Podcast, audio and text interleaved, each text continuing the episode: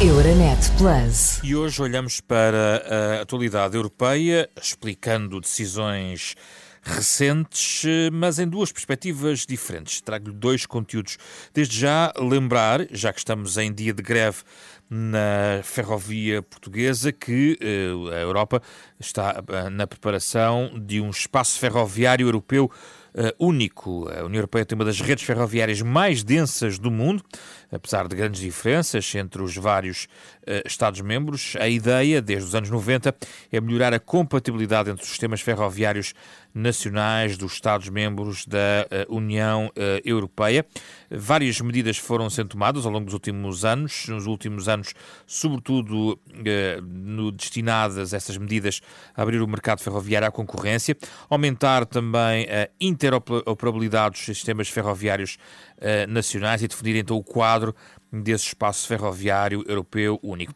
Já neste mês de junho, o Conselho da União Europeia adotou conclusões sobre o transporte ferroviário. Eh, os vários Estados-membros e os ministros dos transportes eh, dos países membros da União Europeia sublinham a necessidade de continuar a desenvolver este transporte ferroviário de passageiros e também de mercadorias na União Europeia, continuar a investir também na capacidade de operação eh, que atravessa os sistemas nacionais, o reforço da conectividade e a chamada resiliência aumentada deste setor, tendo em conta futuras crises. Aumentar a cota de transporte ferroviário na União Europeia é também para a União Europeia importante uh, do ponto de vista climático para uh, diminuir as emissões de eh, CO2, atingir os objetivos da União Europeia em matéria climática. O transporte ferroviário é considerado o meio de transporte mais sustentável, representa apenas 0,5% do total de emissões de gases com efeito de estufa da União Europeia, segundo os últimos, os últimos dados, que são eh, de 2017, a última estatística conhecida em relação a esta matéria. Olhamos também para outra decisão que eh, vai marcar, de resto, esta semana, e que, no fundo, eh, lhe queremos explicar. Os chamados recursos próprios da União Europeia. No Parlamento Europeu, os eurodeputados vão debater e questionar a Comissão Europeia esta terça-feira sobre as novas fontes de receitas para a União Europeia, de acordo com o plano acordado pelas instituições europeias para a introdução dos novos recursos próprios, Bruxelas deve propor três novas fontes de receitas da União Europeia até junho. Ora, que recursos são estes? Próprios, atuais e futuros, é o que nos conta o correspondente comunitário da Renascença, Vasco Gandra. O orçamento europeu é financiado por uma série de recursos próprios que incluem, por exemplo, as contribuições de cada Estado-membro, os direitos de importação aplicados a produtos de países terceiros ou coimas impostas às empresas que não cumprem a regulamentação comunitária. Mas a saída do Reino Unido, que era um importante contribuinte para o orçamento europeu, e a criação do Fundo de Recuperação Económica pós-pandemia levaram a reformular o sistema e a criar mais fontes de financiamento. Sobretudo, o Fundo de Recuperação Económica, que permite algo inédito na história da União.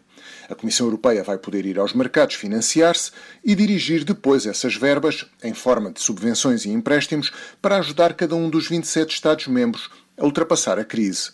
Ora, para cobrir os custos desse plano de recuperação, as instituições europeias concordaram em criar novas fontes de receita.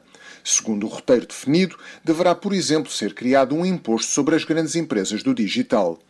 Também está previsto aplicar um imposto sobre o carbono às importações de bens de países terceiros que não cumprem normas ambientais tão exigentes como as da União Europeia.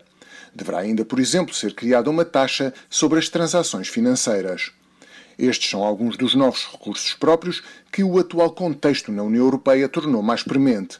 No entanto, há já anos que várias vozes defendem a criação de fontes de receita que permitam à União Europeia estar menos dependente das contribuições nacionais e de longas e polémicas negociações sobre quanto paga e quanto recebe cada Estado-membro jornalista Vasco Andra, explicando-nos esta questão dos recursos próprios da União Europeia, essenciais também para poder financiar a recuperação económica, para defender a posição uh, uh, da Comissão Europeia e, no fundo, para levar este uh, debate, está em curso a partir de amanhã a sessão plenária do Parlamento Europeu. Em nome da Presidência Portuguesa da Europeia, participa a Secretária de Estado dos Assuntos Europeus, Ana Paula Zacarias. Euronet Plus. Milano. Zagreb. Bruxelas. Sofia. Riga. Euronet Plus, a rede europeia de rádios para compreender melhor a Europa.